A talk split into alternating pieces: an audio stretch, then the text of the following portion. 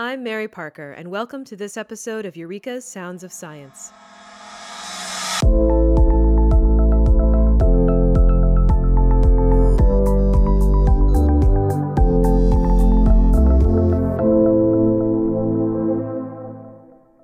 A drug target is typically a protein in the body that's associated with the disease. The target could be a cause of the disease that a drug is trying to block, or it could be a potential treatment that the drug is trying to activate. Hitting this target is what makes the drug effective, but what if they hit more than one protein? Joining me to discuss the implications of off-target activity is Stan Spence, Senior Principal Scientific Advisor at Charles River Laboratories. Welcome, Stan. Hi, Mary. It's nice to be here. It's great to have you here. So, Stan, to get us started, can you tell us a little bit about your background and what brought you to this this type of research? I have a background in developmental and molecular biology, and uh, I started in drug development or toxicology back in the early nineties, and uh, I've spent a long career in pharma and biotech before joining Charles River. And uh, I've developed many drugs for both general medicine as well as oncology. In, in transitioning from academia to industry, I really focused all of my research in the area of toxicology and safety pharmacology. And that's kind of kind of the sweet spot for my experience, mm-hmm. is the transition from late discovery through I N D enabling and beyond. Just to, for my own edification, have there been any drugs that you've developed in your career, or, you know, if that maybe that didn't make it to market, but something that had a very surprising off-target effect that got the drug, you know, maybe canned before it got any further? Yes. Um, I, I can't speak to particulars because I'm still mm-hmm. covered under confidentiality. Of course. But um, there have been drugs that I've developed that have had off-target effects that have resulted in significant liver toxicity that we terminated before we brought into the clinic. And I think in that regard, an early termination is just as valuable as bringing a molecule forward that doesn't have those liabilities, because eventually a molecule with these types of liabilities isn't going to make it to become a drug. And right. so you, you want to, it's best to fail early, identify yes. these liabilities early, and uh, terminate a molecule early if it's not going to become a clinical actually become a drug. Yes, absolutely. Can you tell me what is the difference between off-target binding and off-target liability? I have no idea, so you're going to have to explain it to me in small words. Yeah. So off-target binding is merely the ability of the small molecule or antibody to bind to a target other than the intended pharmacologic target. And off-target liability would be binding and activating or inhibiting an unintended pharmacologic target that results in an adverse clinical event. Okay. So basically an off-target binding is it just might hit but might not do much or have any side effects, whereas off-target liability is it might have adverse side effects. That's correct. It really depends okay. on exactly what the off-target is and the potency in which it inhibits the off-target relative to the principal target that you're trying to drug. Okay, well, that makes sense. So what stage of the drug development process focuses on off-target effects, or is it something that kind of has to be watched for at all stages? Well, I tend to think that it should be covered more at all stages, but when you're elaborating a new small molecule or a new antibody, you tend to do this during uh, lead optimization. And then if you discern an off-target effect that wasn't picked up during lead optimization, you would probably go back and try to deconvolute, you know, try to figure out what that off-target is so that you could develop a higher throughput screening assay for your backup candidates. Sometimes you can have an off-target effect that manifests in the clinic. It's probably a worst-case scenario, in which case then you want to determine what the mechanism of that off-target effect is, so that, again, you can come back and create a high-throughput screen to iterate a better molecule, a backup molecule. Yeah, that was going to kind of be my next uh, off-topic question is, you know, each stage of the drug development process uses different models, and none of those models are perfectly emulating a human being. So I imagine that it's it's not terribly infrequent for it to get to the stage where it becomes, you know, active in a person and has an effect that people weren't expecting. I think we we narrow we try and avoid that as much as possible using every type of model we have available, but until it comes into the actual full human being specimen, you know, it, the complexities of our bodies is a lot more than can always be accounted for in the process, right? Yeah, that's correct. Um, each off-target effect, um, there are certain animal models that are more appropriate than others, mm-hmm. and I can give some examples along those lines. But you want to make sure that once you identify an off-target, if it if you end up finding it after you're in humans, once you identify what that off-target is, you want to utilize an animal model that best recapitulates that effect that you would anticipate in human. Right. Yeah. And I, and I could give a few examples around this yeah, if that yeah, would please. be helpful. So if you take, for example, Seldane or trephenidine, which was an antihistamine that was marketed in the eighties and nineties and pulled off the market in the nineteen nineties due to a lethal arrhythmia called torsade de pointes, mm-hmm. that molecule actually inhibits a potassium channel called HERG or K V eleven point one. And in rats, K V eleven point one is not expressed in adult rats. It's only expressed mm. embryonically in the heart of uh, developing rat embryos. So obviously the adult rat would not be a model for assessing off-target effects associated with HERG. Another example is troglitazone, also known as Re- Rezulin, which is a P P A R agonist that was developed for type two diabetes. This molecule actually caused significant liver toxicity and liver failure in some patients. Mm-hmm. It was subsequently found out that this molecule inhibits a bile acid pump known as B S E P. It's called the bile salt export pump.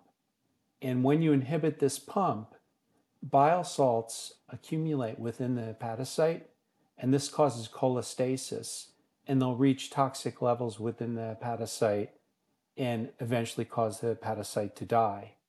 The rat would be an inappropriate model for studying the effects of B S E P because the rat has a C Y P two C eight, which oxidizes bile acids into more hydrophilic substrates that can be eliminated in different ways. Hmm. I could also give a third example if you're interested. Go for it. So you might remember back in the nineteen nineties, there was a weight loss combination known as fen-phen. It consisted, That's right. I have heard of that. Yeah. Sure. It consisted of fenfluramine and phentermine. And fenfluramine, which was one of the components of fen-phen, was known to uh, actually agonize a serotonin rece- receptor known as five H T two B. And when you agonize five H T two B, it's expressed in the heart valves. And this results in remodeling of the heart valves, and they become stiff. And you end up with valvular regurgitation during cardiac contraction within the ventricle in particular.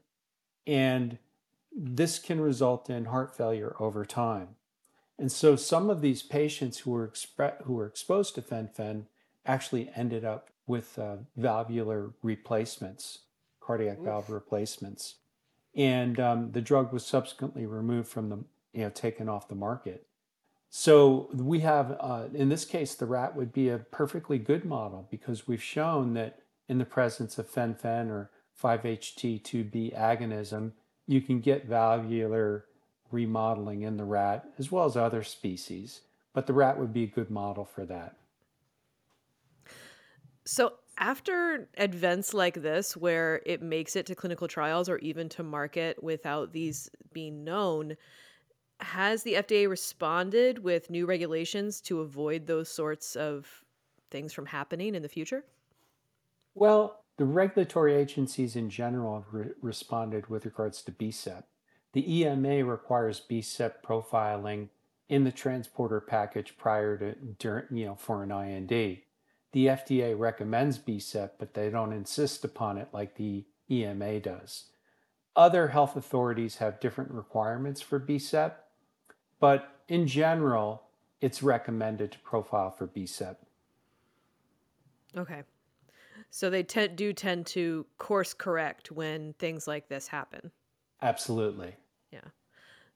On the other hand, uh, off-target effects can sometimes be accidentally beneficial, right? Can you give an example of that? Yeah, that's correct. This particular and this is particularly true in the case of kinase inhibitors. It's been shown for some kinase inhibitors that drugs that inhibit multiple kinases involved in cancer, such as Sutent, can be more effective than those that are highly selective for one particular target. So off-target inhibition or multiple kinase inhibition in the case of oncology might be beneficial in certain circumstances, depending on the off-targets that you hit, in addition to the highly desirable ones.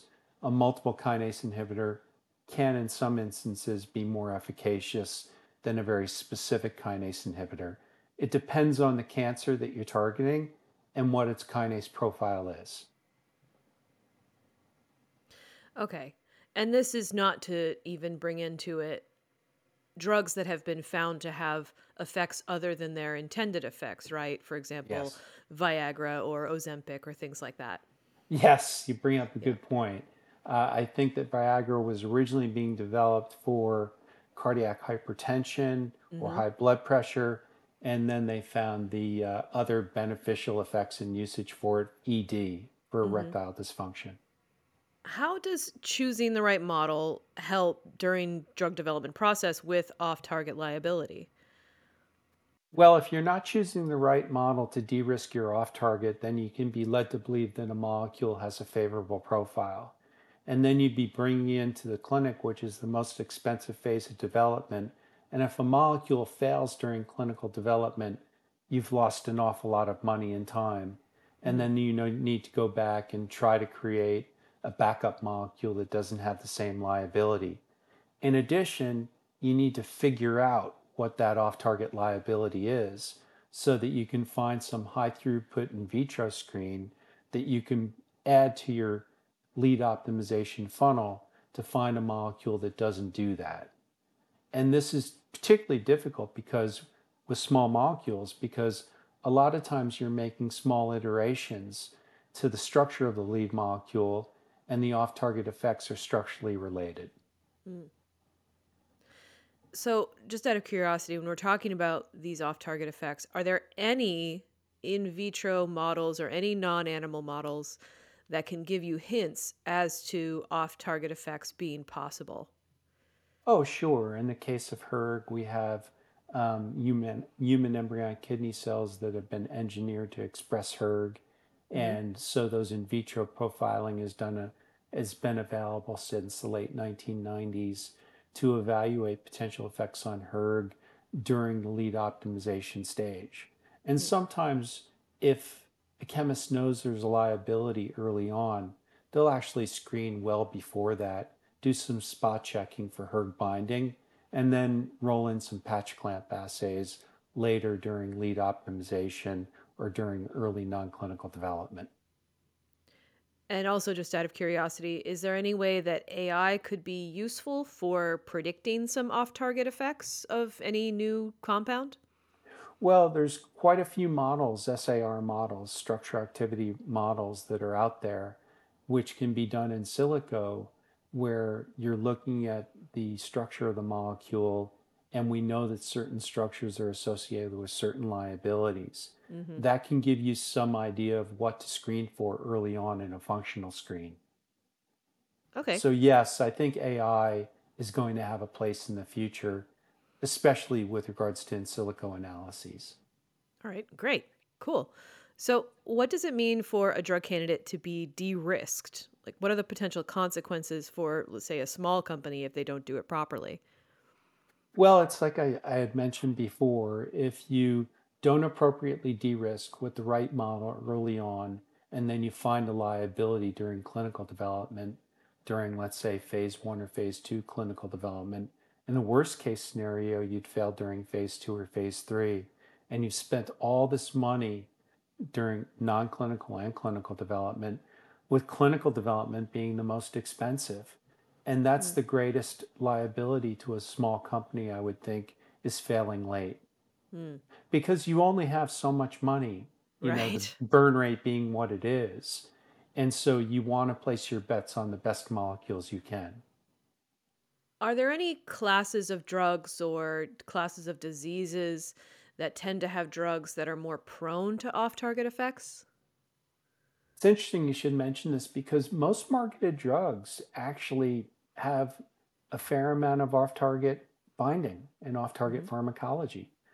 Most marketed drugs can inhibit up to six other off-target or up to twelve other off-target proteins or enzymes or what have you. Mm-hmm. Um, but it really depends on the margin of safety or the relative potency for those off-target effects relative to the intended pharmacologic effect.